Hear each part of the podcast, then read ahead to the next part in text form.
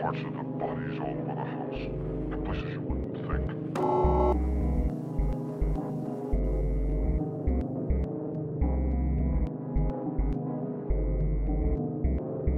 Hello, everyone. My name is Devin, and this is Deviance, a true crime podcast.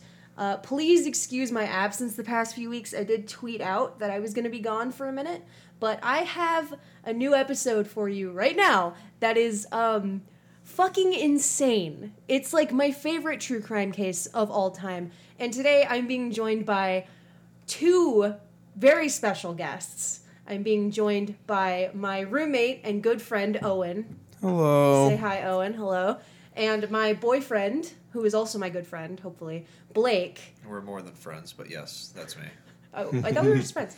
Um, so today we're going to be talking about the one and only, the infamous Ed Gein. Now, Ed Gein was the inspiration for a lot of different movies, such as Psycho, Texas Chainsaw Massacre, and Silence of the Lambs. Basically, the characters Hannibal Lecter and Leatherface were directly inspired by Ed Gein. Um, and this is like, it was one of the most influential cases in American true crime history, but I never hear anyone talking about it.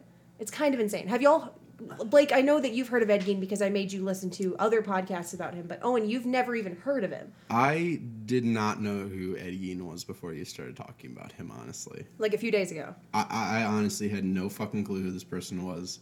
I had heard of like Ted Bundy Mm-hmm. and like, you know, your other your other big names. Your other your other basic white male names. Your Yeah. Charles, your BTK. Jeffries. The you Bed know. Bundys. Yeah, the Bed Bundys, the the Beffrey bombers, you know. I hadn't I had not I honestly to God I had never heard of this person before you started talking about him. which is crazy to me and that's he's just the fact that he was so influential like his crimes were so well known across the entire united states to be fair they happened a long time ago which might be why he's less well known i guess Yeah, sure. but like i don't know it's fucking insane to me but yeah i'm just really excited to talk about it so let's just kind of get into it Yeah, I don't know a shit about this guy, so please Yeah. en- enlighten me.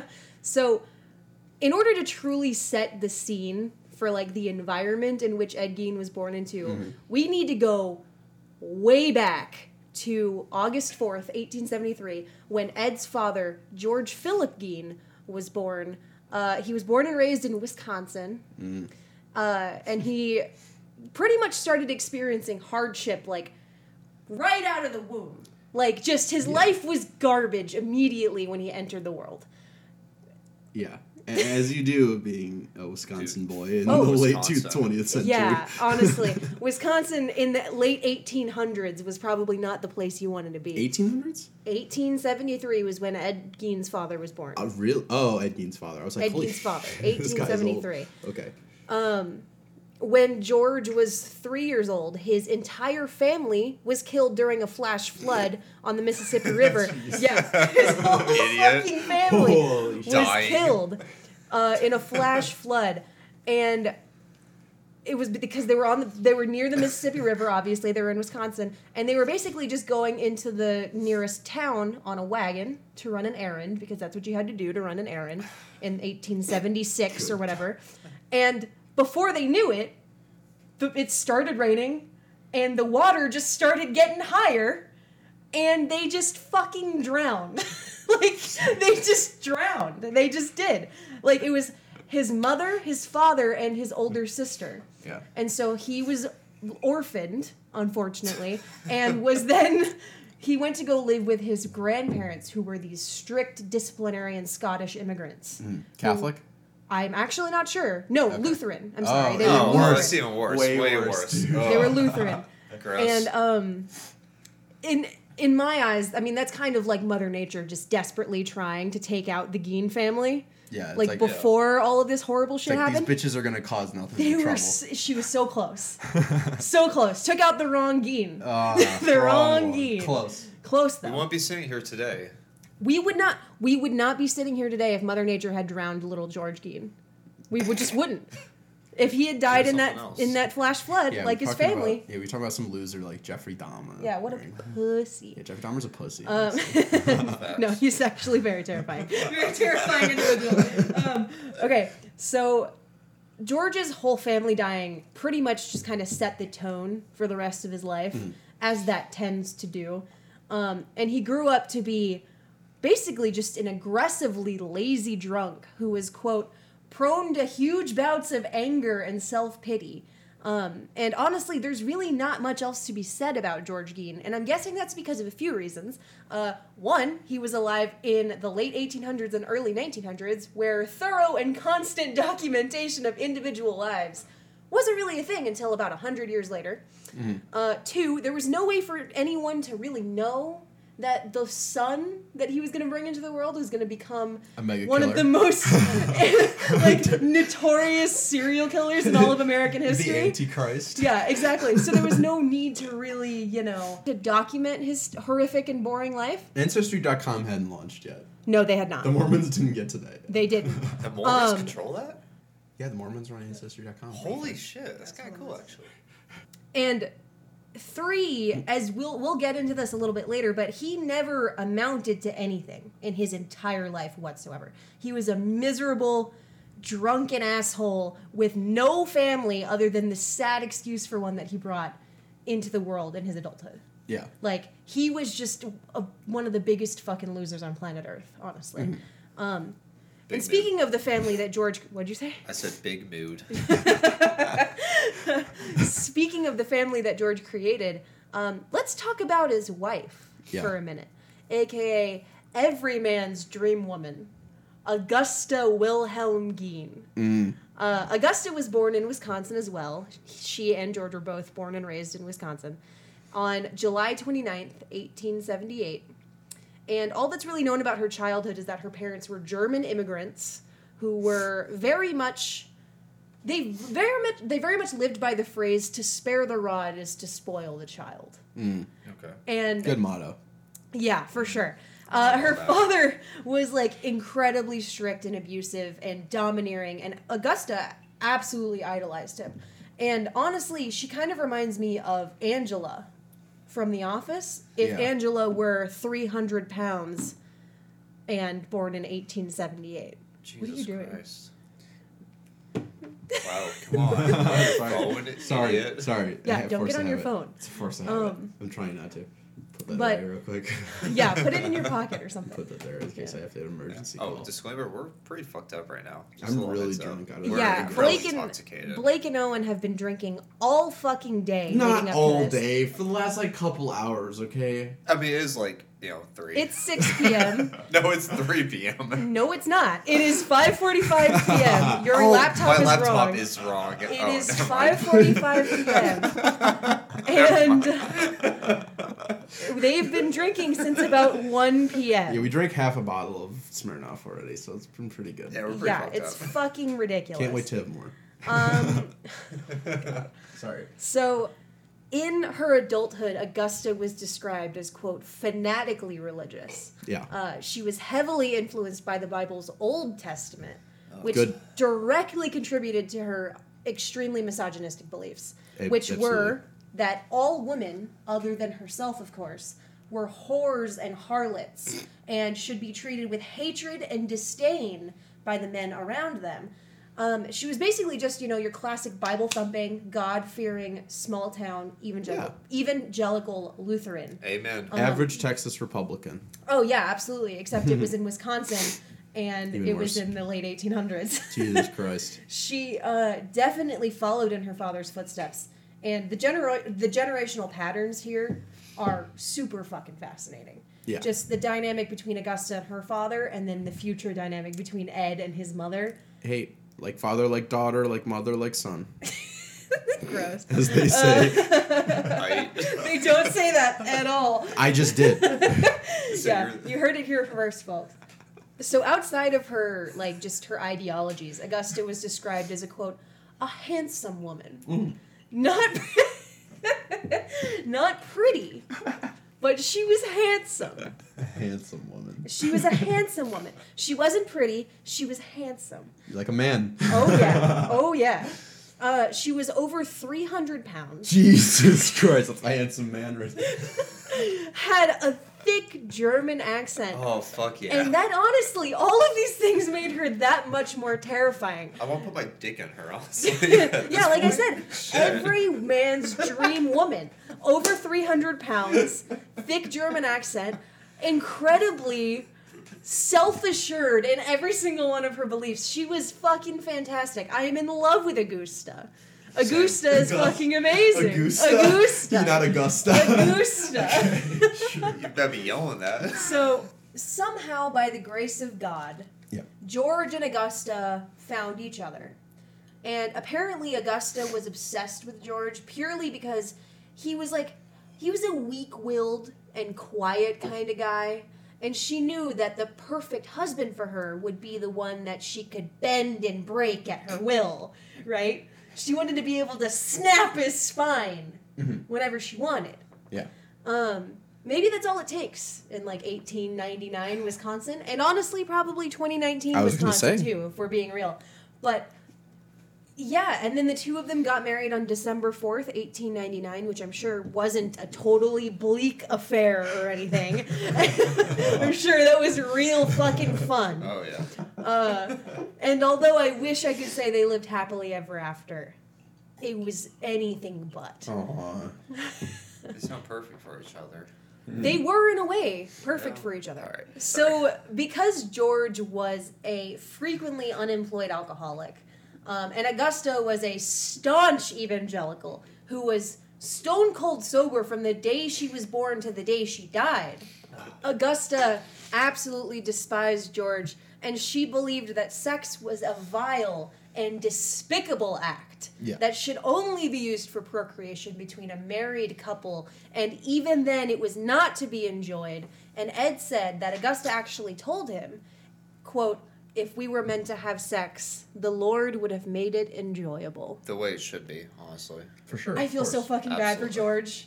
I Well, feel sex- so bad of for course, him. sex should only be for procreation. And George got already coochie like once every ten years, Maybe. maybe. Well, Ugh. listen, we'll get into it, but I think George only ever had sex with Augusta twice. Holy. Fuck. And that was to create Henry Gein and should be. Ed Gein. as it should be. So, Right, right, of course. and honestly, I saw this thing on Reddit while doing research for this for this episode, and Mm. someone mentioned that it was possible that Augusta was asexual. Mm. She just Yeah. didn't have any sort of sexual attraction. That's the only explanation. Um, well, you know, other than being beaten constantly by your father and told that sex was immoral and evil and all women were whores and harlots, and unless you never had sex, then you were going to hell. Um, Religion is healthy, as you can tell. Yeah. But um, and yeah, as I'm sure you can imagine, life in this home with George and Augusta was not very fun. Apparently, it was a pretty regular thing for George to come home drunk and just start beating Augusta, and he would basically just open-handed slap the shit out of her Yeah. to the point where she would she would be on the ground. He'd just be open-handed slapping her. just open. This it's- is not It funny. probably sounded like what it sounds like when you slap a, a, a package of meat at the grocery store. I love doing that so much. or like a bag of rice. The fact that That's- you're going so in detail about the About, like, sound the- of the, the- slapping. He's not even talking about Ed slap. yet or whatever. He's talking about his dad beating his mom. He's just like, ah, it sounded like smacking ground beef at the store. That's probably what it sounded like. God, I love this so much. But uh, I would have PTSD for sure. oh, for sure. I would have killed some people probably. I'm assuming that's where Oh, the story goes. just wait. I'm assuming he kills some people. Just wait. You're Right. assuming? I think he kills at least one person. that's my Oh, bet. My bet yeah. for the story is that he kills one He person. really doesn't kill a lot of people. That's a weird part. Really? All right. Well, Yeah. don't don't spoil it. No, we'll get no, into it. We'll get Don't into spoil it. it, motherfucker. I'm not. shit. We'll get into it. We'll get into it. But uh, when he was done, she well, when he was done beating her and she was done screaming insults at him from the ground, yeah. She would he would walk away and Agu- Augusta would get down on her knees and literally pray for her husband's death. Jesus Christ. I w- can you imagine what that prayer sounded like? Our Just- Father who art in heaven, I hope my husband dies tomorrow from Please a horrible, kill him. despicable death. I would pay to hear that. Holy Mary, Mother of God, I hope my husband dies. Our Father, This who is so art in heaven, please kill Can my we move on? worthless piece of shit Getting husband. depressed. Oh, this is the light part of the Shit, dude, the. Catholics were all about revenge. Okay, I don't These know are the to tell you. I don't know what Lutherans. y'all are talking The about. Oh, Lutherans. Lutherans? Lutherans? Oh, Dude, that's like. Catholics on steroids. You might as well crucify yourself. if You commit one sin. Mm-hmm. This guy gang shit. But anyway, despite Augusta's absolute disdain for sex and complete and total hatred of her husband, she thought maybe a child would bring some joy into Sure. her life. I'm- course. Bet, bet she was right. into her miserable, miserable life. So Clearly. she allowed George into her bed, probably for the first time. George probably forced himself in there, if I had to guess, based off the way this guy sounds. Sounds like it wasn't exactly. Like a consensual situation. It was like, oh, this is the only man who's ever. From what I could Sorry, I don't mean I don't want to insinuate anything, but like, Well, like I honestly wouldn't be shocked because their fi- family dynamic was so fucked up yeah, and so violent. I mean, you know, it only only Augusta knew for sure. really. This is horrible. but Well, I mean, yeah. just wait. Yeah. Well, he's he- obviously he's some sort of fucked up motherfucker. I'm I'm gonna be talking about listening. it. This is this is fucking wild. Yeah. Um, she allowed George into her bed for likely the first time and brought little Henry George Gein into the world on January 17th, 1902, which makes him a Capricorn. Hashtag Cap Squad. Hashtag Cap Squad. Ayo. yeah, me and Owen are of those. Capricorns. Unfortunately, there aren't any Sagittariuses in this story. I'm so sorry. Mm. I Blake. could care less. They're all they're all a sham. Um, yeah, A they're all few liars. A few years after Henry was born, Augusta decided that she wanted to try for another kid, but she really wanted a girl this time. A girl who was free from the evil of man, the sins of man, and probably so that she could raise her to be as Yeah. pure and godly as she was, Yeah, obviously. Eve didn't eat that apple. yeah, no, Sure. totally not. True. Okay. But Big facts. She was shit out of luck and gave birth to little Edward Theodore Gein on August 27th, 1906, which makes him a Virgo, if you were hmm. curious. Very important. Very important. The stars decide if you're a serial killer. Apparently they do.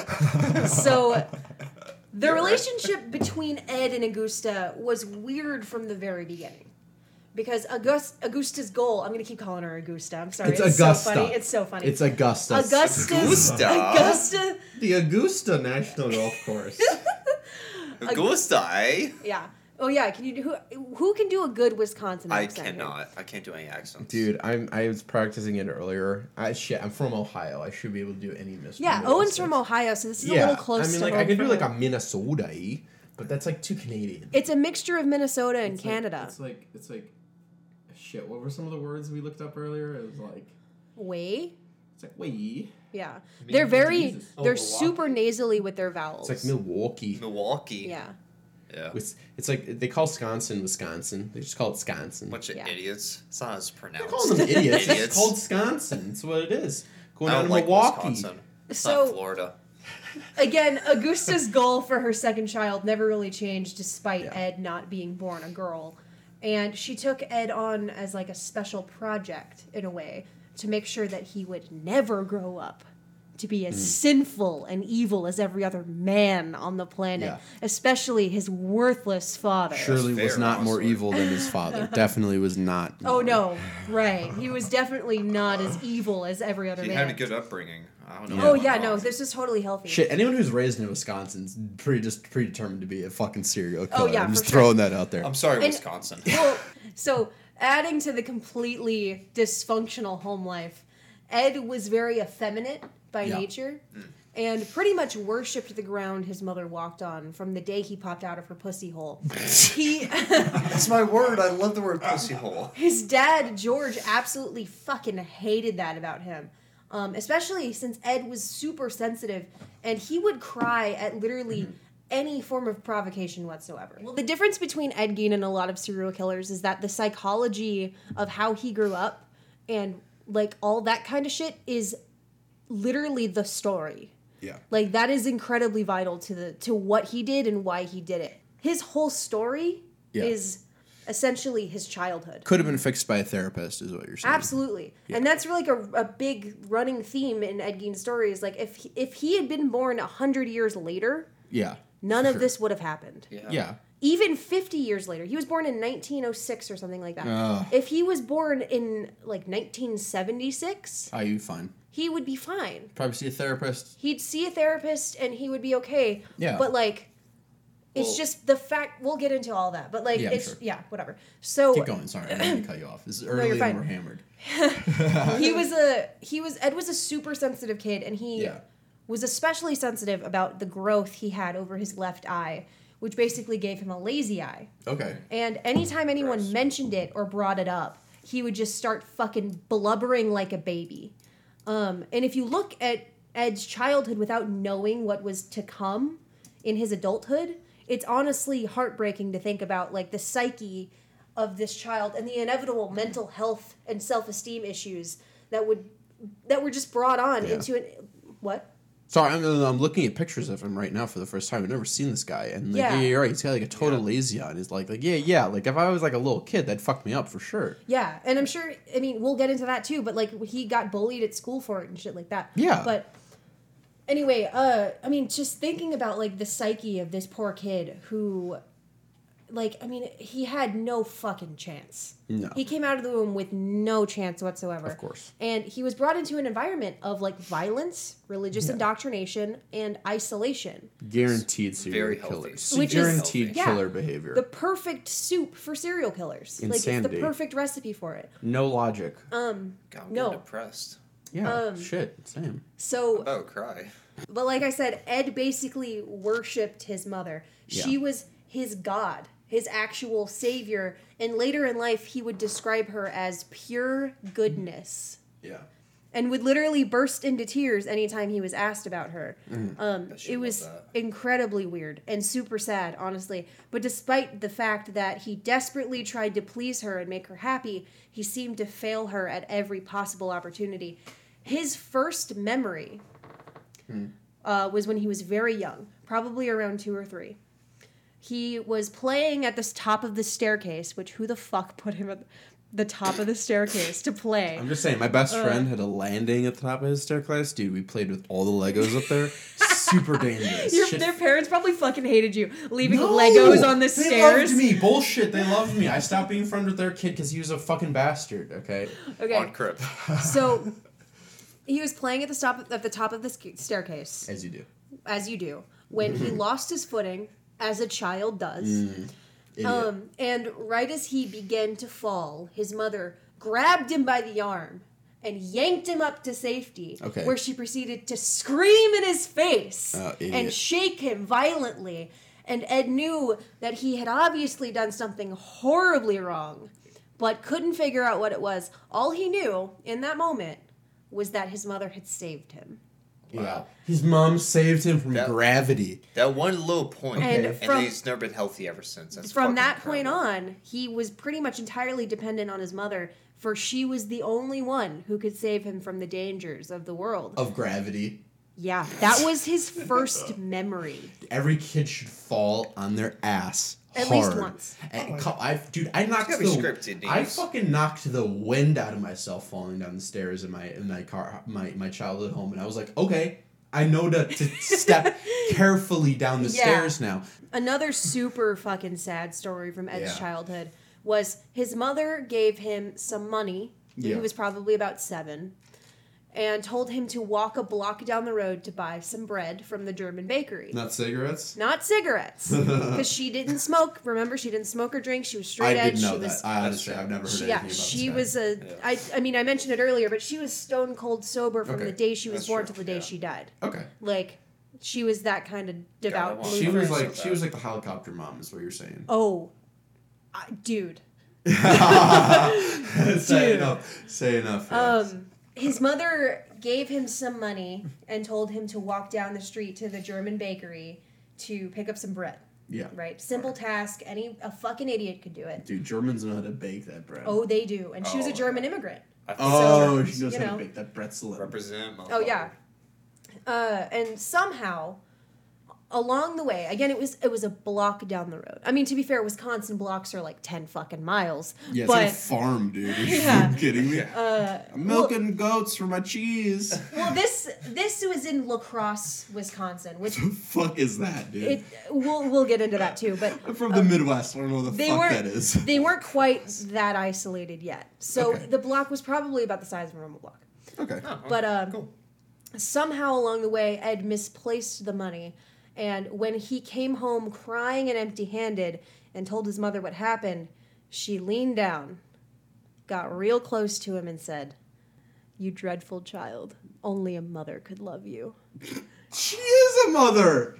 Yeah. That's why she loves him, dude. She's her mother. That's great. So I yeah, want moms like super healthy relationship, super healthy oh environment. my God. totally not the perfect. I don't mean recipe. to laugh at this. I'm just No. a little drunk and it's That's really the thing. fucked That's the up. thing. The only way to really It's cope- wild. Yeah, the only way to really cope with this story is to fucking laugh at it because it almost sounds not real. It doesn't. You know what I I couldn't handle this sober. I'd be just sad the whole time. This is. yeah. I Yeah. can house as a kid. up, dude. I just kill myself, honestly. Let me find- like all jokes aside, this is a really dysfunctional childhood, and that's fucking Well, like, insane. I don't know much about this guy, but right off the bat, it's like your dad's a son He didn't a have a bitch. chance. He didn't have Your a dad's a son of a bitch. Your mother's predisposed to hate you, or whatever the fuck.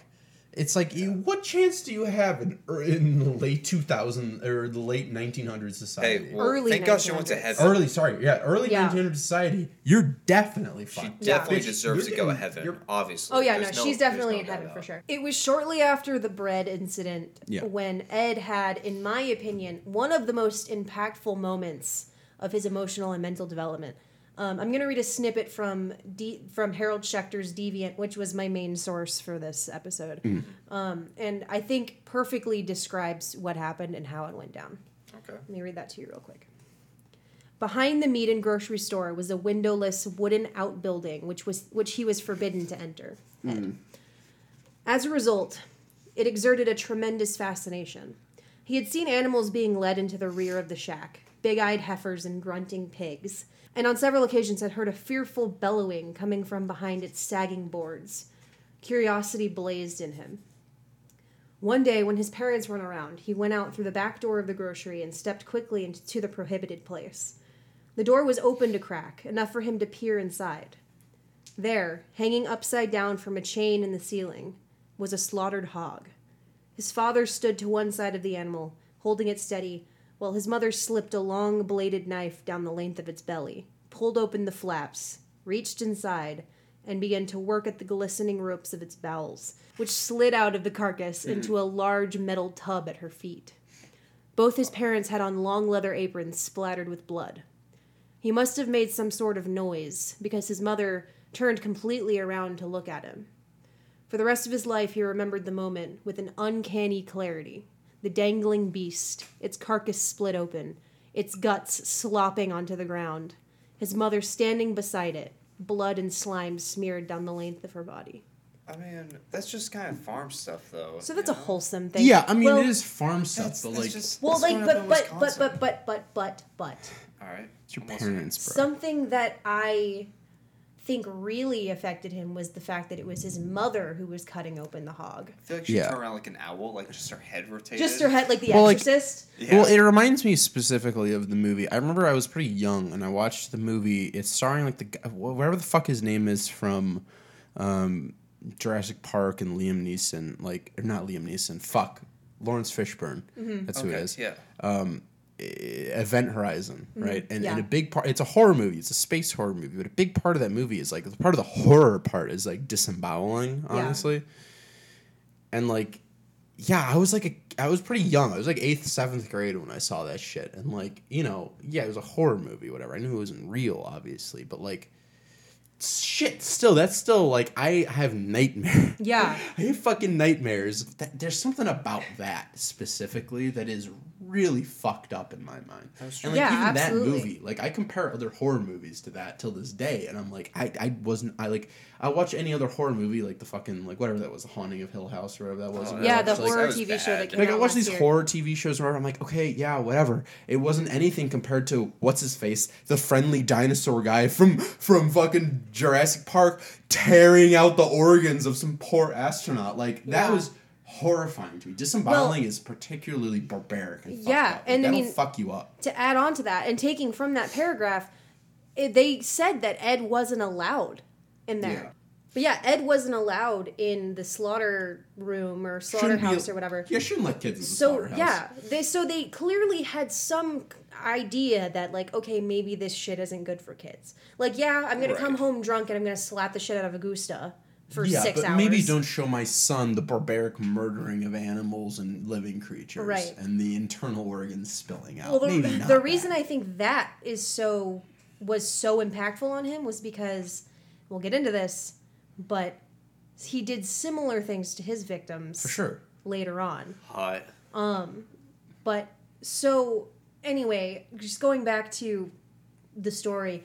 Um, for the first few years of Henry and Ed's lives, the Geins lived in La Crosse, Wisconsin, which, and the reason I'm going to get into these specifics is because I really want you to understand, like, what their lives were like back in the day. Yeah. But as of 2017, has a population of just over 51,000 people. Oh my god, that's gonna be nothing back then. So it's actually twice the size. It's almost twice the size of my hometown. Yeah.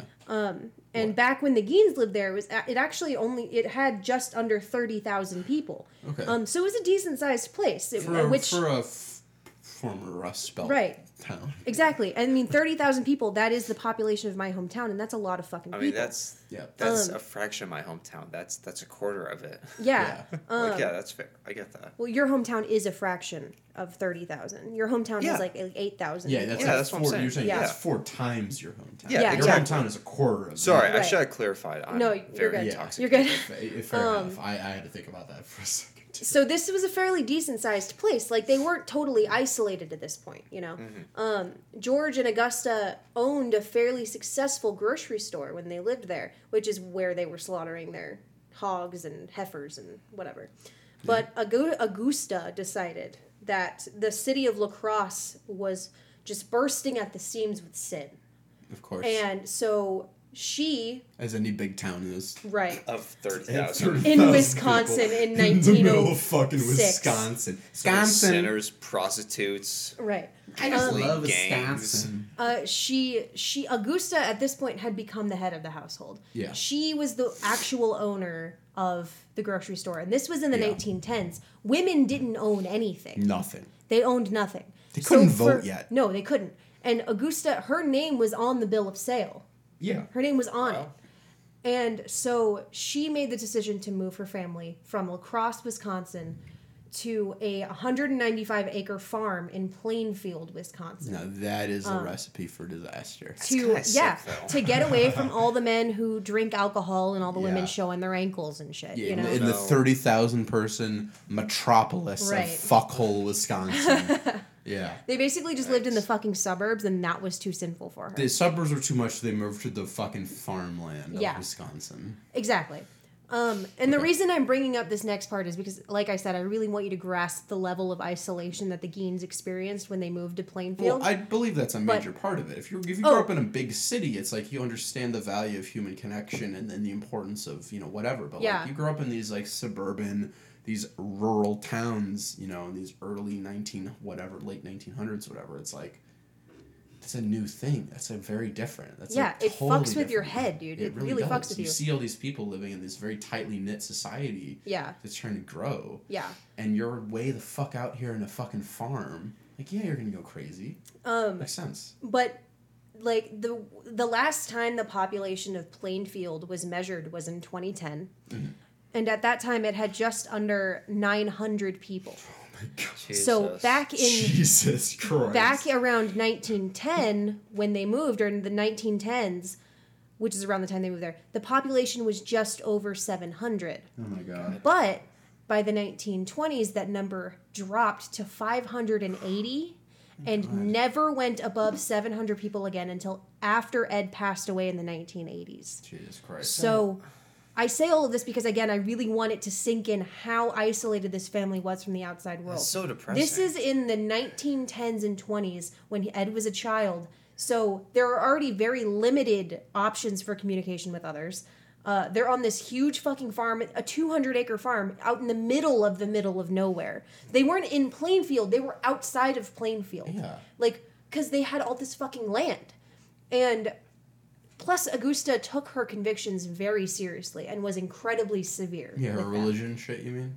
Yeah, her religion Yeah. shit was very severe with her convictions. Sure. Um, and her main motivation for moving her family into essentially just the wilderness in Wisconsin was that she was trying to shelter her boys, specifically Ed, since he was honestly her favorite, Yeah. from quote negative outside influences.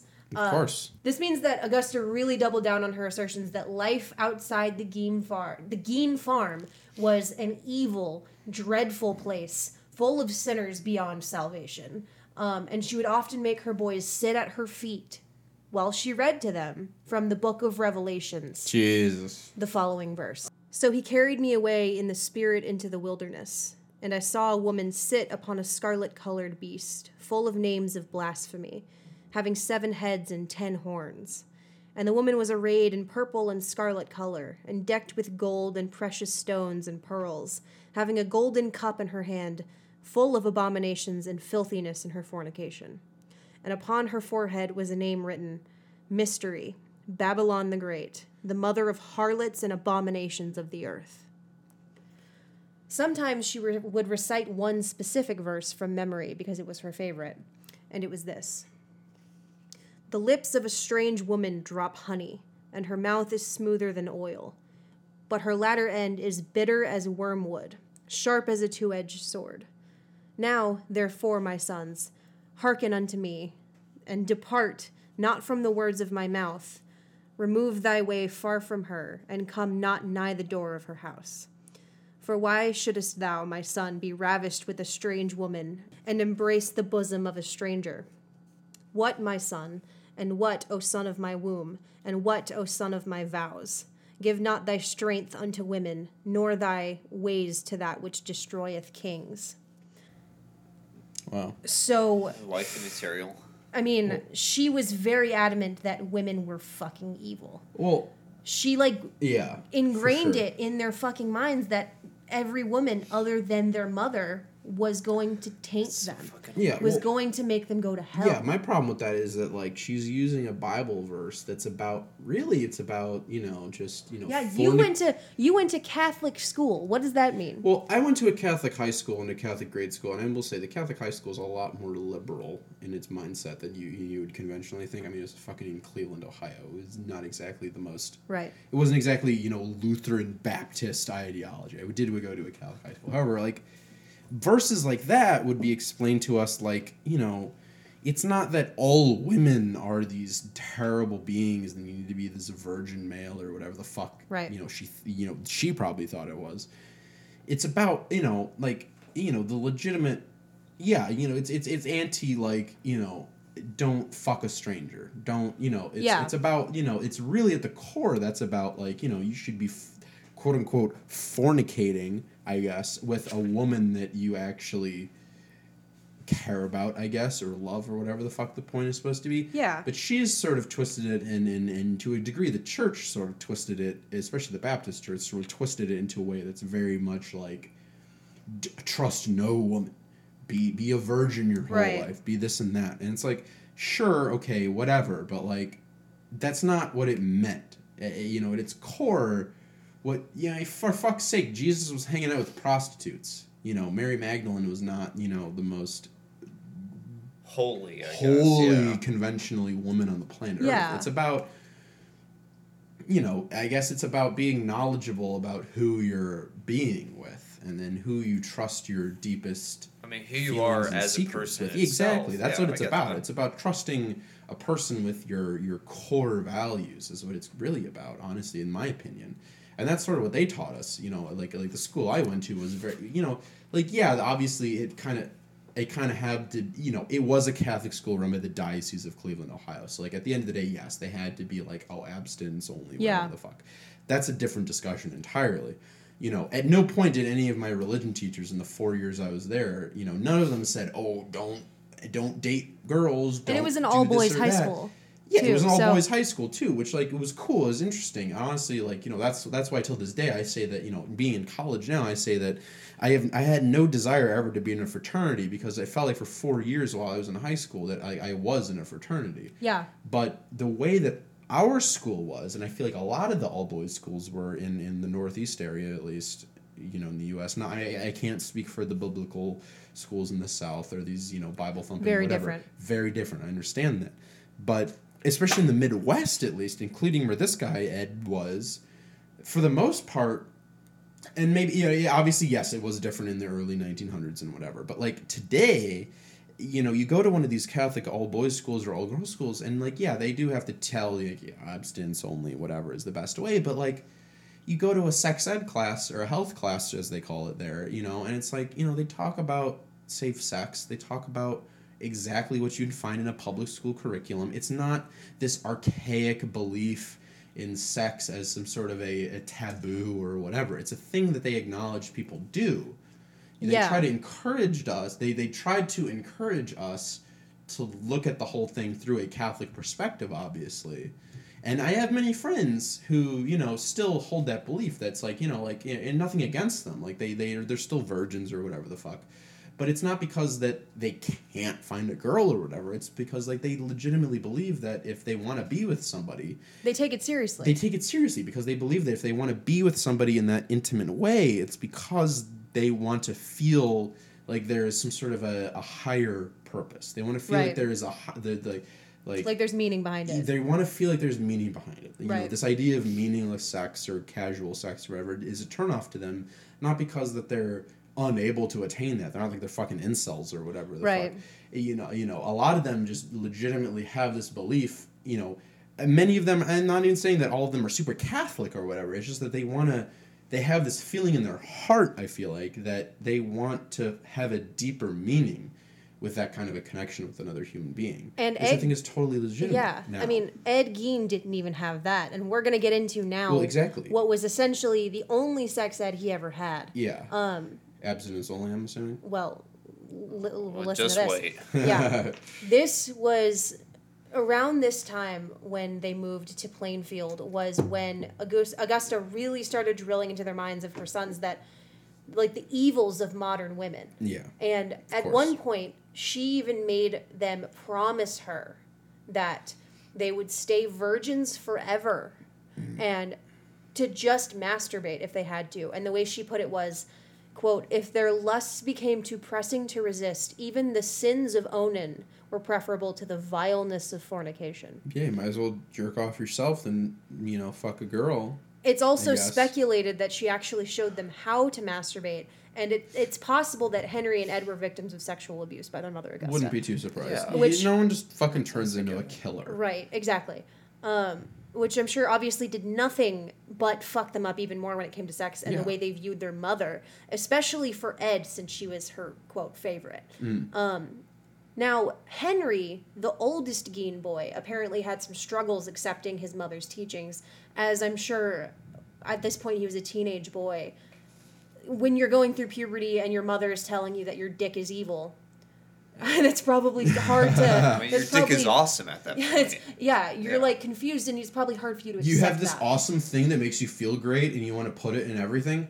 You're going to hell if you Yeah. embrace that. Okay. Exactly. Shit, I Um, feel awesome. He Sure. was Henry Fuck. was actually caught a few times as a teenager trying to interact, not even like necessarily date or so, like, just have was he to trying to sex fuck a with, goat or but like? just what? Was he trying to fuck a goat or no, no, how'd no. That work? He was just trying to interact with some of the local girls his age. Oh, that seems sad. Um, Just trying to be normal. Yeah, Yeah, but his fuck. he was no match for his mother's reign of terror. Oh. Um, and he eventually resigned to a permanent state of virginity and I guess bachelor status, um, as did Ed, of course. But Ed had f- way fewer struggles with this. Um, when Ed entered school, uh, he was considered, you know, an average, if not below average student. But he was great at reading, which would become a big part of his life later on. But um, Ed's biggest struggle, struggle in school was um, making friends. Um, Even for small town Wisconsin, he was considered strange. Um, and according to his peers, some things that he did that really weirded them out was um, he had these shifty eyes Yeah. anytime he would talk to you. Um, and he had this creepy little quiet laugh uh, that would always come out at really inappropriate times. Um, he had this like he, they would be telling a story about like oh this this guy in the town had a heart attack and passed away or whatever, Mm-hmm. and he would laugh yeah. just like that. Well, like Nice. honestly, like kids are the best signals of somebody's character because Right. they, you know, adults have a filter.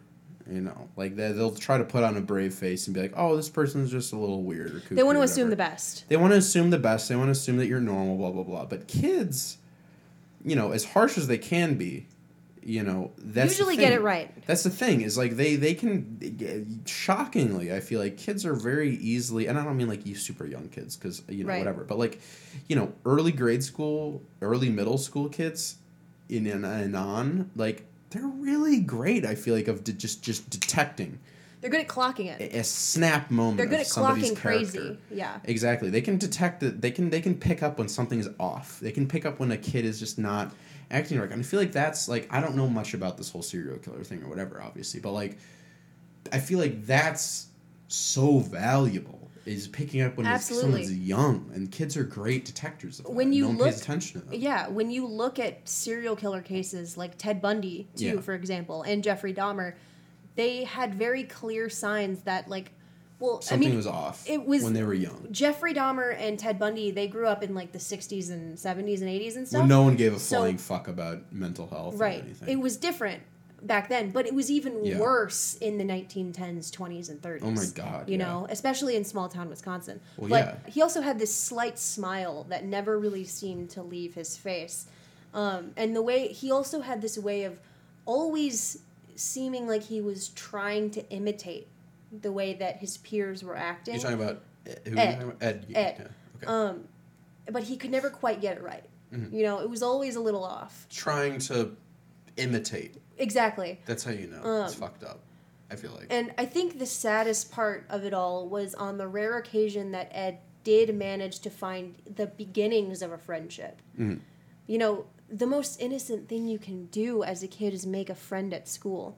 yeah. Um, he would come home and tell his mother about it because you know it was Augusta. As you do. her everything. you- yeah. Well, I mean, yeah, it's your mother. You tell Yeah. her when you made a friend at school. That's a normal fucking thing to do.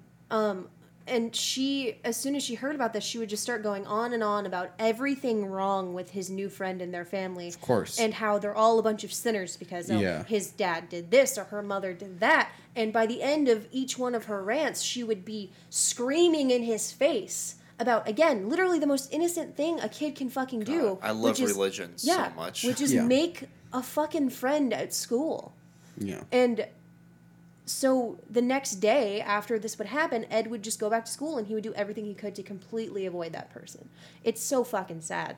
And like yeah, I and think- like if I was the other kid, I'd be like, "What the fuck happened?" Yeah. Like I'd be like, I, I would it would fuck me up as the other kid. Yeah, not even exactly. him. You know, like I'm like I, I'm sure like your mother telling you all this wild shit. Like you're so excited to meet a new friend. Like you're feeling invested in this human being. Right. And your mother, this person who is like the the the.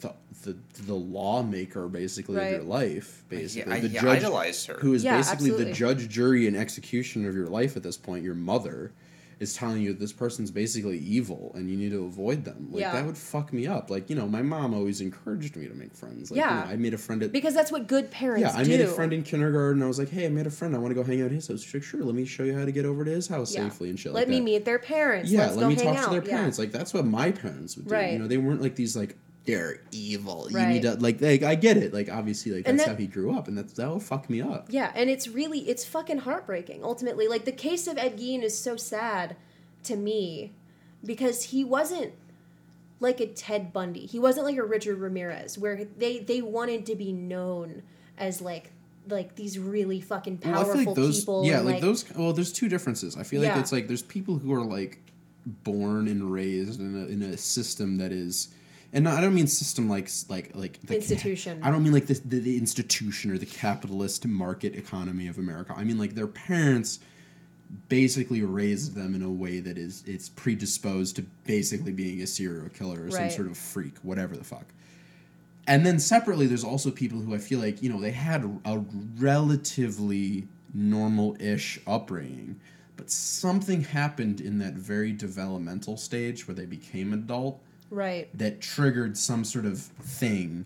And I feel like that's more of like, I, I don't really know. Again, I'm not the expert here, but I feel like that's more of like the Ted Bundy type case Right. where it's like they became insane as an adult versus like maybe like the the Ed Gein or the maybe Jeffrey Dahmer case where it's like They had fucked up things This person had a thing from the day they were born. Yeah. that It was only really up. exacerbated And at a certain point, I empathize more with those kind of people. Yeah. Because it's like, okay, well, clearly your parents and society, whatever, your surroundings fucked you up Right. we owe you the, the the right at least to try to fix that. But the people who make that conscious decision to be a fucked up person after they've gone through adolescence, Mm-hmm. that's a different case entirely in my mind. And that's two kind of different kinds of people. I might be wrong in that thinking, but I mean No, I think That's that's, an I interesting thought process. That I mean, I mean, we could go on about that for hours, but I feel like that's Um, it's the most developmental points in a person's life. It's when they're becoming an adult, Absolutely. separately from that, and then when they're growing up very early on, and like like between the ages of like three and seven, when you're first forming memories, like that's a very influential part of your life. And then separately, when you're becoming an adult, finally, like those are the points in your life where if you have a fucked up early life, or separately, and or if you have a fucked up early adult life, those are the points where you're going to be And we will up get into for that. the rest of your life. I'm assuming me. Um, that's where this story probably goes, but the and Blake, I think you can kind of speak on what it was like growing up in a rural area. I mean, you're the population of Inverness, Florida, is what 8,000, I- 10,000 I think maybe. ten thousand now. Yeah. Which, like, again, small. small. I mean, my hometown's twenty thousand. I mean, I get it. my hometown's thirty. Your home, your hometown's twenty, but yours is about a Well, third of mine and the half difference of is his. yours is a suburb. Mine is Mine is a very very yeah. far mine is a suburb that civilization. is twenty minutes away from Cleveland, Ohio. Very rooted in the urban culture Yeah. of the city. Mine it's was- not, yeah. There's not much different. You're, I'm sure, very Houston Thirty, yeah, thirty to, Like- and I grew up Yeah. in Houston too for a lot of my life, so it wasn't Yeah. just in the outside of it. I was like th- Yeah. at maximum forty-five minutes Yeah, away. Blake, on the from other hand, I, i'm assuming you didn't feel that much bond towards the city of Orlando. the Orlando. nearest city was Ocala, and that was an hour away. Yeah, and I don't that know what the was fuck that is. I'm assuming, small. Yeah, I'm assuming you didn't Yeah. feel shit towards the city of Orlando. Which is Oh, what- God no. yeah, no. Orlando and Tampa are the two closest big cities. Metropolis, Tallahassee, Yeah. maybe. The Like- nearest one is Tampa. That's about two hours away. Yeah. So, Yeah. and I've been to Inverness. It's a very cute city, but it's very isolated. It's- the outside of I'd Inverness, imagine. like Inverness, is like it's a dot, uh, and then surrounded by nothing. Yeah. On the map. the best way I can explain growing up there is just kind of helpless. Yeah. Mm-hmm. Like you have a feeling when you grow up there is of, okay, well, nothing's really going to happen if I live here. So that's why the minute I turned 18, I moved to a real estate, Jacksonville. Moved to which- Jacksonville, yeah. Which is kind of shithole in its own way. It's It's a more. fucking But it's city. still a city, Yeah, and it's- there's it's a people city. around. It's a real Exactly. city. It's on the border with Georgia. we, we had traffic, You which had- was new to me. There's culture Right. there. And I There's should- a culture of the city. Yeah. I I should of also what it is. mention that we all live in Austin, Texas now, which is Yeah. a city that is fucking packed with people. Yeah, it's a very bursting at the interesting seams place. with people. Um, so I can't relate on any level to Ed Gein's struggle in terms of the isolation that he experienced. guess I don't. I really. Yeah, I don't Yeah. understand that rural part. I can understand the suburban, whatever. I can understand the urban, whatever. I've lived in that, but I've honestly I've never lived in a real rural community. And that's another big difference between Ed and some other serial killers like Ted Bundy and Richard Ramirez. Richard Ramirez grew up in California and was Yeah. Mm-hmm. constantly surrounded by people 24 7. Ted Bundy as well. Like, yes, he grew up in Utah, but it was like Salt Lake City. Yeah, it's a city. And It's a suburban, urban area. You know, like he, he that that area was very suburban, if not urban. Um, and so Ed, it was just it's so fucking sad. He had no chance. Yeah, he grew up on a fucking farm. But so the other kids also took notice that Ed was, like I said before, extremely sensitive.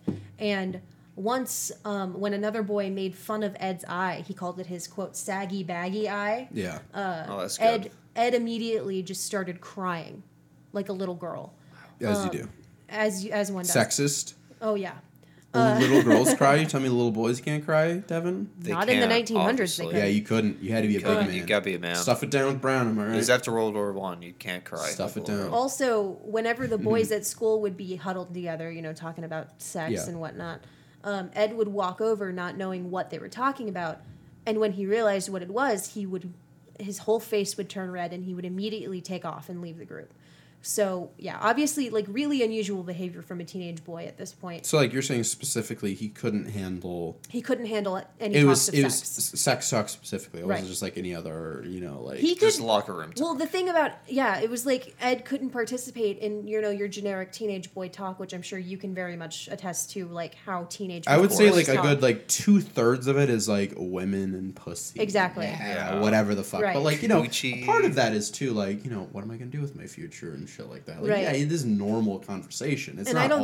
all. Yeah. that- I don't am, think I, Ed. am I gonna live in Plainfield for the rest of my life? Well, that's a Like, major it's question. developmental. Well, yeah, I mean, of like, yeah, if you're going to some like sub, uh, super urban school uh, mean, or I a can attest school to at that. all, Absolutely. and I should also mention that there were only about 15, 20 kids in Ed's entire graduating class. yeah, I had like Yeah. 200 kids in my graduating I had like 500. Yeah, I don't, I, I can't identify with that at all. Like, Like yeah, how I many would- were in your graduating class? do you Like remember? Two hundred. Two hundred. Still, small. like Blake Yeah. is in a pretty rural area. I was in a pretty dominantly suburban area. You were in a pretty Suburban. dominantly suburban, Yeah. ur, you know, urban area, Yeah. and like none of us can identify with that. I don't No. know what it's like having a graduating high school class of twenty kids. That Yeah. sounds pretty fucking wild to me. E- Even Um, for me, that's small. Yeah. So anyway, the this pattern of abuse and indoctrination from their mother continued into their adult lives of, you know, Henry and Ed's adult lives. Neither of them ever moved away from the farm. Ever. Um, even even as grown men in their 30s and 40s, they would sit at their mother's feet every night to listen to her read from the Bible. Jesus Christ. Um, and then on April 1st, 1940, George Gein passed away mm. from their father, of course, from years and years of just alcohol abuse and just the pure misery and anguish that just gripped his soul. Well, from existing birth. existing in the earliest twentieth century, you're probably pre, pretty, Oh, yeah. pretty predisposed to some sort of cancer, Of course. various disabilities, Liver, kidney disease. mesothelioma from the from the industrial industry, various. Well, I think they were pretty far from the industrial industry, but you'd it was he just man. he drank himself to death. Ultimately, That'll is what do it. happened. That's Yeah. one of the only ways to die in Wisconsin. Great way to die. that or like a fucking lactose, A hunting accident? some sort of a lactose related. Choking to death on blocks of cheese. the cheese got too curdled. Um, and It's fucked up. after his death, uh, Augusta never mi- never missed an opportunity to tell to remind her boys that their father was a weak, worthless man just fucked up. who went to hell and would suffer for all You're of sad. eternity. Your dad just died. Your mom's telling you your dad. Wait, went to exactly, quick question. which is exactly what you want to hear after your fucked up, father dude. passes away. Holy shit! Which, I'd to be fair, he shit. did. He was a fucking piece of shit. He Well, used to sure. beat the shit out of all of them. But Yeah, like, for sure. he died, bro. Yeah, George was in his 60s when he passed away, 60s Okay. 70s. Ed was in his young. 30s. Yeah, Ed was in his 30s, and Henry was also in his late 30s. Then he was 38 because he was four, four or five years older than Ed. So, and even in their fucking adulthood, Augusta, their mother, who again, like you said, the the judge, jury, and executioner of their fucking life, was just telling them, "Your father's a worth, a worthless piece of shit." That you would know? destroy me. He went to hell. Were they still listening for Bible verses and things like that Yes. at their age? Now, Yes. that's kind of. She made them sit at her feet. oh, In, he was as, sucking titties for a minute. Oh yeah, he, I'm sure that she had them breastfeeding till they were in till the day she fucking yeah, I passed was gonna away. say like I, I mean like I knew kids who were like you know very much into the whole God is whatever you know Scripture is is is whatever thing, and I'm sure they're still like that till this day. But like they weren't literalists. They had they had grown. They had evolved Yeah. past the you know I'm gonna go to hell if I have sex with a girl on my prom night. When I was a senior, I had a teacher who was very very traditionally Catholic. But he grew up in an area that was very urban and he grew up around you know a lot of people and saw a lot of the socioeconomic impacts I guess of being in a rust belt city in the late 90s whatever. So he gave us I guess a perspective that was very unique in that he, he he was one of the few religion teachers that I had that wasn't like Jesus is the only way, God is the only way, blah blah blah blah blah. You know, like the Catholic religion is set. He Yeah. honestly had a mindset that was very open and welcoming of other religions. That's I- I- interesting. and Yeah. I mean, it's unfortunate that Ed didn't get an experience like that. She would tell them, like, oh, he was a weak fucking man and he's going to hell and he's going to burn there for all eternity, which not great for, you know, your psyche. Even as an adult, um, when you've never had a good relationship with your father, Mm. where even after his death, your mother is just fucking berating. Yeah, well, because then it's like once once once somebody's dead, regardless if you have a horrible relationship with your father or your mother or They're whoever it is, fucking once they're dead, it's like there's there's a part of you that's like you're you're actively doing things to try to you know either spite them or or you know, make it up to them. But at the end of the day, they're dead and they can't tell you how they feel anymore. And it's, it, it, we will get over, into that too because for sure. Ed's mother passing away was probably the catalyst for all, if not most, of his behavior. I would say died. all. There you go. Oh, just wait.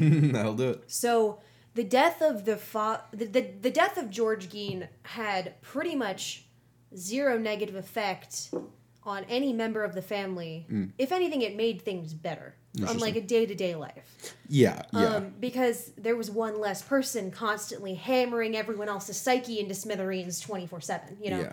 Um, the boys you know they just picked up what little Hmm. slack their father left behind by picking up odd jobs around town he was often asked to babysit the children of you know other townsfolk um, i don't know what would possess someone to hire the creepy skinny always laughing at like inappropriate times guy with like a wonky eye no, to babysit their fucking kids. didn't kill anyone yet. But Ed Ed was considered a bit strange by the locals. Yeah. But overall they considered him to be a good neighbor. He was just quiet and weird, but he was polite. Um, he was also really reliable, you know, so like anytime anyone needed help on their farm or something, Ed would Yeah. happily agree. Um, and it helped that even though he was really tall and skinny, he was actually really strong. Like the farm type of strong. I think I was talking to, to Blake about this, where uh, you're also kind of like that, where you're very skinny but very weirdly strong. You could say that, yeah. And speaking of his strength, uh, in 1942, Ed was still el- eligible for the draft because this was in the middle of World War II. Yeah, big this was going time. Definitely should get drafted to fight Nazis and Japanese imperialists. Right. For sure. Um, he was still eligible for the draft as, as like a 30, fucking 36 maybe, 36 year old man. Um, What year was he born? 1906, and so in 1942 he would have been 36. Uh, he was still he was still eligible for the draft, and had to travel to Milwaukee for a physical examination to determine his eligibility for the military. Milwaukee. He was rejected because of the growth on his left eye, um, which slightly like impaired his vision.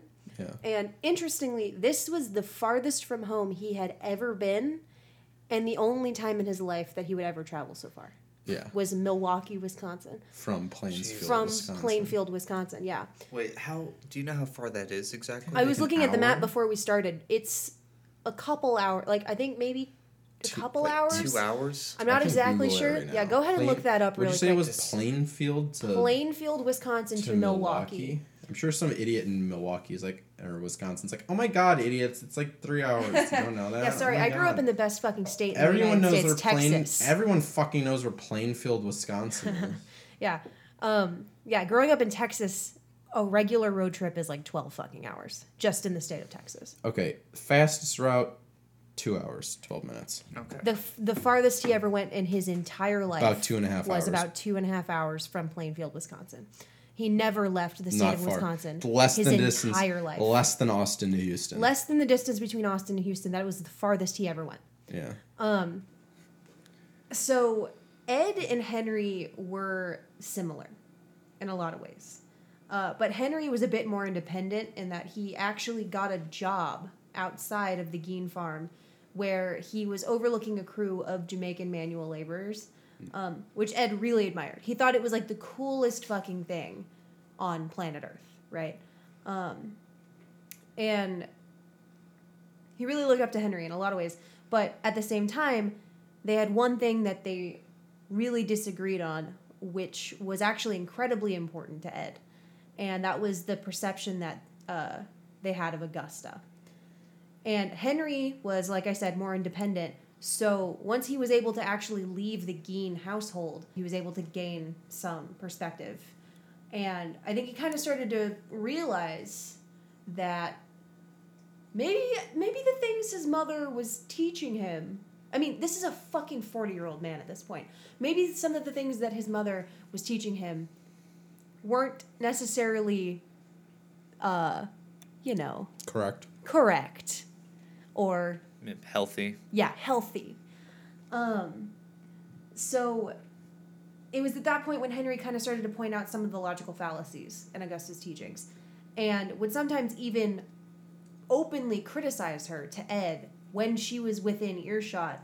Um, and he also made a point to question Ed and Augusta's relationship, saying that it was possible, just maybe it was possible, that they were a little too close. You know, like maybe Ed sucking on Augusta's titties every night wasn't exactly the healthiest thing for a 35 year old man to do. Huh? Was he doing that? No, but probably. Okay. You know, like there's no evidence that he did that, but it's definitely a thing that probably happened. Um, and that really got under Ed's skin. Like that really bothered him because, as you know, Augusta was never wrong. Anyway, so then on on May sixteenth, nineteen forty four, Ed and Henry were fighting a runaway brush fire on a marshland that was near their home on their land, and uh, which is like so Wisconsin, yeah, fighting a brush fire. so Wisconsin on a marshland. I've done that. Uh, yeah, I did that all the time growing up in the Midwest. You fight a brush fire, go home. So, and then shortly after, later in that evening, Ed showed up to the police station to report that he and Henry had split up when they were trying to put out the fire and that he couldn't locate him after the fire was actually out. So, the cops followed him back to the farm uh, to kind of, you know, help him out and see where he was. And interestingly enough, Ed led them directly to Henry's body. Mhm. Just Convenient. Cook took them right to it, you know, which the cops thought was a little weird. Like, hey, didn't you just say that you didn't know where the fuck he was? How did you just lead us directly to his body? And he was like, all Ed had to say was he just shrugged and was like, funny how that works. Killer. Yeah, that's what a killer says. Killer or diddler? Oh, yeah. Well, he wasn't a diddler. He was definitely diddled Ooh. by his mother. Yeah. Ugh. Good diddling. Um, so Henry was taken in for an autopsy where they determined the cause of death to be asphyxiation, even though there was literally no evidence of that whatsoever, and his head was just bashed in. From the fire, of suffocate- When you course. suffocate, your head implodes. oh my god, the fire's shooting at us! Like that's what it was basically. Like. It, wa- it was super fucking weird, I- but at the same time, no one thought that Ed was capable of that. You know, because again, Ed was five foot six, roughly. He was like a hundred fucking pounds, and no one really recognized that he had that farmer strength that we were talking about before. Yeah. You know, um, so no one, and he was also just really meek and quiet and polite. So everyone was like, ah, Ed, Eddie, good old Eddie. He's just Someone a weirdo. else bashed his head in. Yeah, it was These are the- garbage the- cops. The fire definitely bashed this guy's head in. Yeah, no, the cops in Plainfield, all two cops are fucking idiots. So the death of his brother is probably the biggest area of speculation in the case of Ed Gein, and there's like there's a general consensus that he killed Henry. You know, Yeah. Yet, like it, he never admitted to it ever. Even like years later, when he was finally caught and all that, he never admitted to killing his brother. Um, but uh, people are like, yeah, he killed yeah. his brother. Um, the first I'm hearing of it, and I know that motherfucker killed his brother.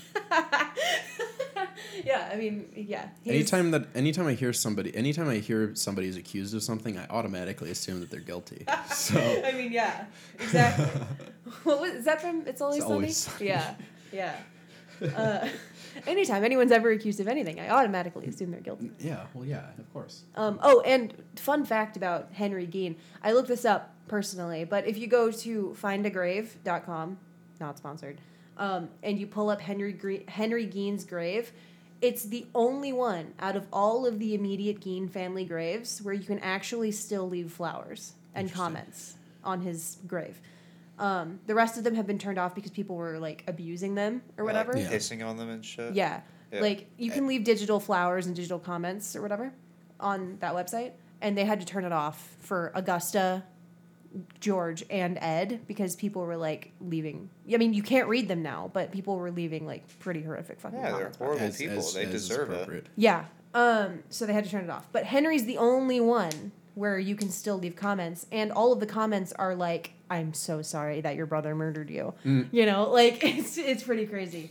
Um, so I just thought that was interesting. So after the mysterious death of his brother, Ed finally got what he always wanted after all these years. He was finally alone with the love of his life, Augusta His mom? his mother, his big fat German mother. She's fat. She's 300, 300 pounds. We covered dude. that, I- remember? dude, I, listen, I drank a lot. I forgot that. That's a minor detail that I forgot. Holy shit. She was big. like Angela from The Office, but if she was like schizophrenic and 300 pounds. Listen, it's easy to be that heavy when you live in a city. It's hard to be that heavy when you live in the fucking farmland. yeah, it was pretty fucking intense. Jesus, she and the whole pigs. Oh, yeah. She is a whole pig. Oh, tea. Um, this didn't last for very long, though, because shortly after Henry's death, Augusta got very sick and suffered from her first stroke. She was in and out of the hospital for a while, and Ed was finally able to have her completely under his control. This was exactly what he wanted. You know, his mother was finally dependent on him. This, you know, this is perfect. Perfect situation. Um, let me just read you the passage from the Bible that she made him read to her every night on her, like by her bedside. Let me just read that to you really quick. O Lord, rebuke me not in thine anger, neither chasten me in thy hot displeasure. Have mercy upon me, O Lord, for I am weak. O Lord, heal me, for my bones are vexed. My soul is also sore vexed. But thou, O Lord, how long? Return, O Lord, deliver my soul. O save me for thy mercy's sake. For in death there is no remembrance of thee. In the grave, who shall give thee thanks? I am weary with my groaning. All the night I make my bed to swim. I don't know what that fucking means. I water my couch with my tears. Big mood. Same. Mine, huh? Keep going. Mine eye is consumed because of grief. It waxeth it waxeth old because of all mine enemies. Depart from me, all ye workers of iniquity. For the Lord hath heard the voice of my weeping.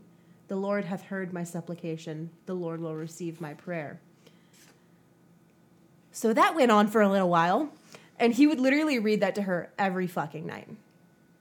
Probably more times than once a day. And it went on until the winter of 1945. Mm. A week before her death, she was still recovering from her first stroke. When she and Ed went down to a neighbor Bill Smith's farm, That's not. The most generic Does white. this person Smith. even exists. Yeah, like Bill Smith. That's a fake name for sure. Maybe not in like 1945 Wisconsin, but that's a fake name now for sure. They went to Bill Smith's farm to buy some straw, right? Which is weird because they live on a farm. There should be straw everywhere. Unless they're not growing that kind of plant. they when they got there they found bill on the porch beating the shit out of a dog with a big stick and arguing with a girl he'd been living with. They weren't married. Uh, they were just living together which is obviously a giant evil fucking sin in the eyes of augusta right? Well bill ended up beating the dog to death on that porch while the woman he was living with wept at the obviously very traumatizing sight. Now augusta couldn't have fucking cared less about the dog. Yeah. she didn't care. What she did care about, and what ended up making her go on like a three day fucking rant and rave, was the whore that he was living with. Hmm. She literally ranted and raved about their disgusting sins that they were committing by living together, unwed, literally for days, for fucking days. And then she dropped dead about a week later from her second stroke. It was literally her own judgmental nature that ended up finally taking her ass out. And this wretched cunt is in heaven right now. Oh yeah, I'm supposed to believe that. Probably she she believed Unless that she she's was a going to heaven. I mean, she's going to heaven, but like, fuck her, dude. You're going there. Let me read you Augusta's obituary real quick because everyone in Plainfield fucking hated her. I I hate her. Hated her gut. I mean, yeah, I hate her and I've never even fucking met her. Mrs. Augusta Gein died at the Wild Rose Hospital on December 29th, the day after my birthday, of cerebral of a cerebral brain hemorrhage. The body was brought to the Goult Funeral Home where services were held December 31st by Reverend C.H. Weiss officiating. What? She is survived by one son, Edward, who lives on the home far- on the home farm southwest of here. It was very matter of fact. Yeah. They were like, they weren't like, she will be missed. She was a good person. It's like this is a person who died. She had a son. He lives. Yeah, she was a cunt. But yeah, everyone fucking hated her, obviously, because she was a like, judgmental bitch, and everyone knew it. And the only two people, or I'm sorry, the only people who showed up to her funeral were like a few family members, including her two brothers, who, like Henry and Ed, were also unmarried. Yeah. which seems to be a pattern among the men in Augusta's life. They were all unmarried and literally stayed that way until the day they died, which is super fucking creepy and weird. Very strange. Listen, if I had the possibility that my wife could be like this person, I won't get married either. It's not creepy. It just it makes sense. That's fair. I want I wouldn't want to be around that. Yeah, that's fair. On the day of Augusta's funeral, Ed was absolutely inconsolable. Mm-hmm. Could not be calmed down by anybody. He was sobbing uncontrollably. His face was just covered in tears and snot and just God knows what else. Probably dirt because he was disgusting. Oil heroin. Oh, God. And oh, it was the 40s. Probably not yet. No, not yet. Opium. maybe. No, no, no. He would never do drugs because Augusta thought they were a sin. How many Catholics do drugs? He was a Lutheran How many Luth- for like the 15th time this whole episode. Okay, how many Christians do drugs? Sorry. Yeah, but not Ed Gein. Never Ed Gein. See, it doesn't matter his religion. He just wants to reflect his mother. He could care less about religion as a whole. He just wants to be like his mom, and that's a weird part of it all. Yeah. I mean, Um, I don't think he's a Christian personally. He was sobbing uncontrollably, face covered in tears and snot, and he told the funeral attendees something along the lines of, She was too good. Too good for all that suffering. Which is fucking gross. Um, and just n- not true. Um, and then when someone tried to comfort him by saying, you know, Ed, she's finally at peace, you know, she's finally where she wanted to be all these years, he said, Yep, she's truly at peace. Now I'm alone. I'm truly alone in the world. Yeah. Gotta talk to a woman, idiot. And as much as I would like to say that Ed was finally free to like, you know, move on and like find a wife and lived happily ever after, the actual exact opposite of that happened. Um this is where Ed Gein's entire life started to fall apart and his simmering psychosis finally started to boil over. Hey guys, Devin here. Um, so this episode ended up being much longer than we anticipated. So I'm actually going to be cutting this episode in half and it's going to turn into two parts. So this was part one, and part two will be coming next week. Um, so thank you so much for listening. And if you liked it, please don't forget to follow me on Twitter at Deviance Podcast, on Instagram at Deviance Podcast, and you can also find me on Facebook, uh, Deviance, a true crime podcast. Um, but yeah, thanks so much. Uh, stay safe out there. Bye.